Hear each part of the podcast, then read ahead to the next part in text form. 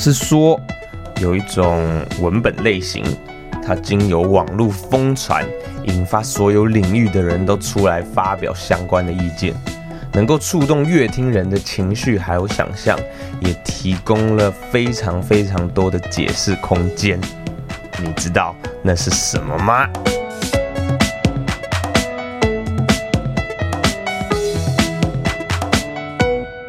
欢迎来到《社游记》，我是申毅。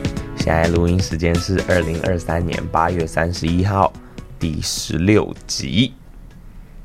刚讲到的这种影片就叫《Wojack》影片。台湾最近出了一个很新的类似的影片，叫做《山道猴子的一生》，在讲一个。台湾山路上面的悲喜剧，有一个年轻人，他迷上了山路赛车。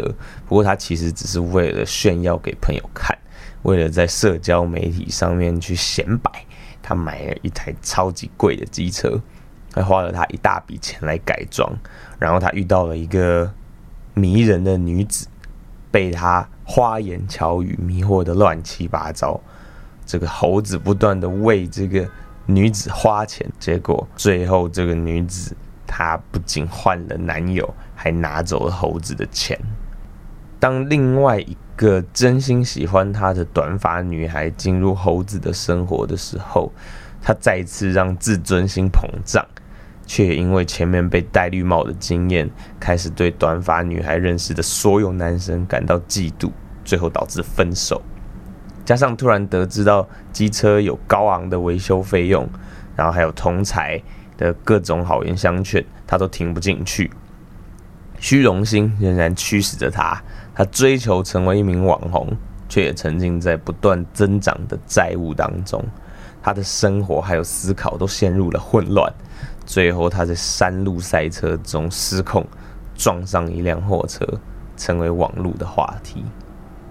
我们可以看到社交媒体、虚荣心还有自尊心之类的元素是怎么影响山道猴子的选择还有行为的。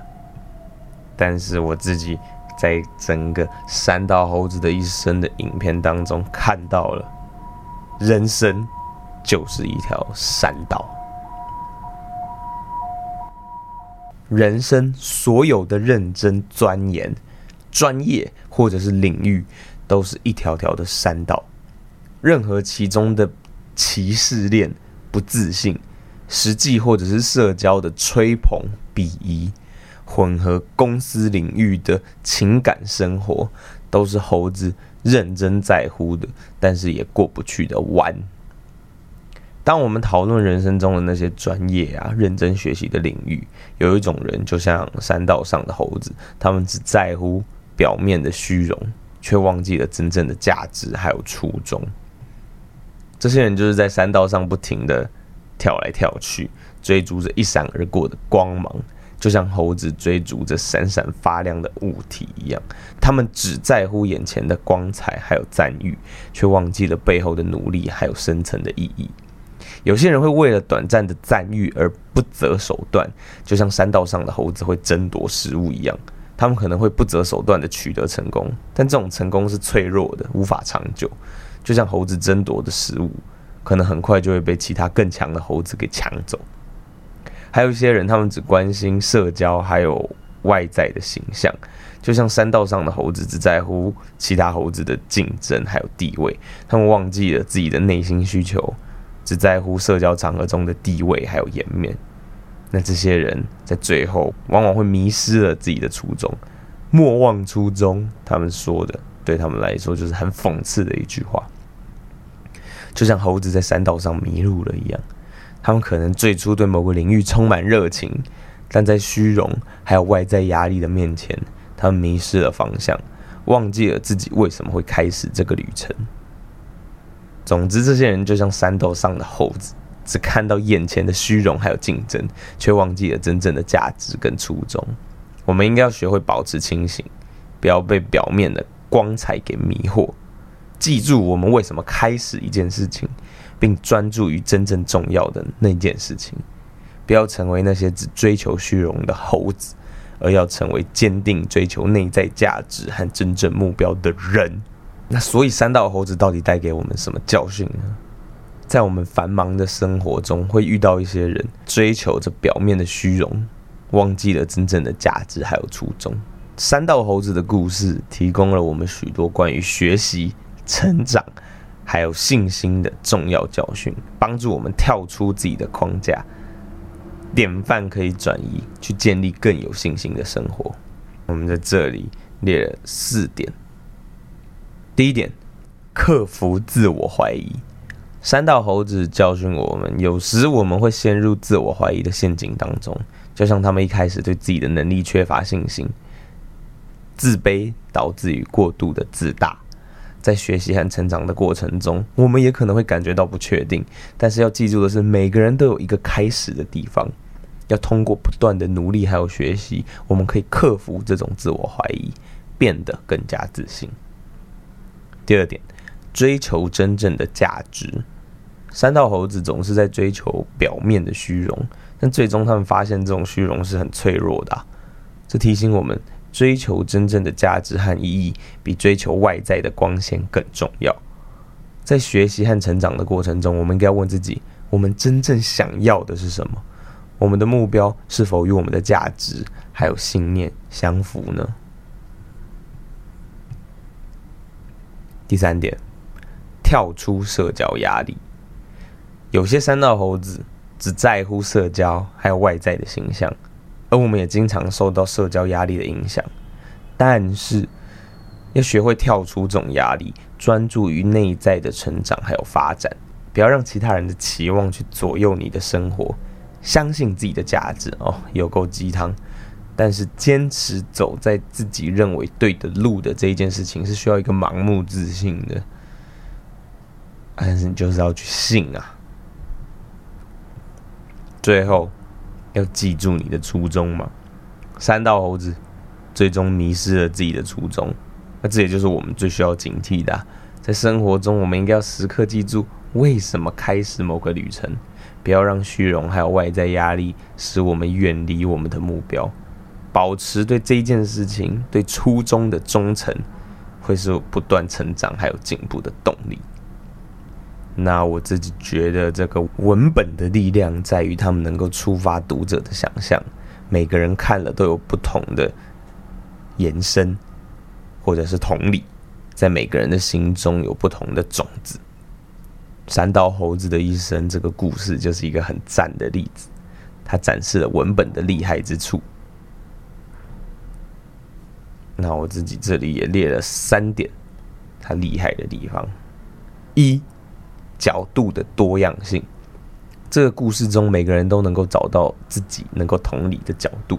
有人可能把焦点放在山路竞技的刺激，也就是你自己专精的、擅长的那一个领域的比较，看到的是这种。冒险啊，速度、竞争、强度、高度的这个世界，而有些人可能会关注主角的人际生活，看到的是爱情还有人性的挣扎。这种多样性，让每个读者都能够在故事里面找到属于自己的同理、自己的精彩。那第二点。三道猴子的一生，它的厉害在于它有隐含很多主题。我其实觉得这个作者他根本就没有想那么多，他就是一个玩车的三道仔，然后他看得很透，或者是他在这个领域里面待了很久，他就把这个故事安全的写出来。但是他在这个故事里面却隐含了很多的主题还有讯息。让人充满想象的空间。对一个人来说，它可能是一个有关于虚荣的故事；但对另外一个人来说，它可能是一个探讨自我价值的故事。文本的神奇之处就在于，它不仅仅是一个故事，还是一个触发深层思考的工具。那第三点，也就是情感的共鸣了。三道猴子的一生当中，情感场景还有角色命运。都可以让人们去产生共鸣。每个人都有自己的情感经历，所以在越听这个故事的时候，他们可能会投射自己的情感跟经历，从而产生更深层的联系。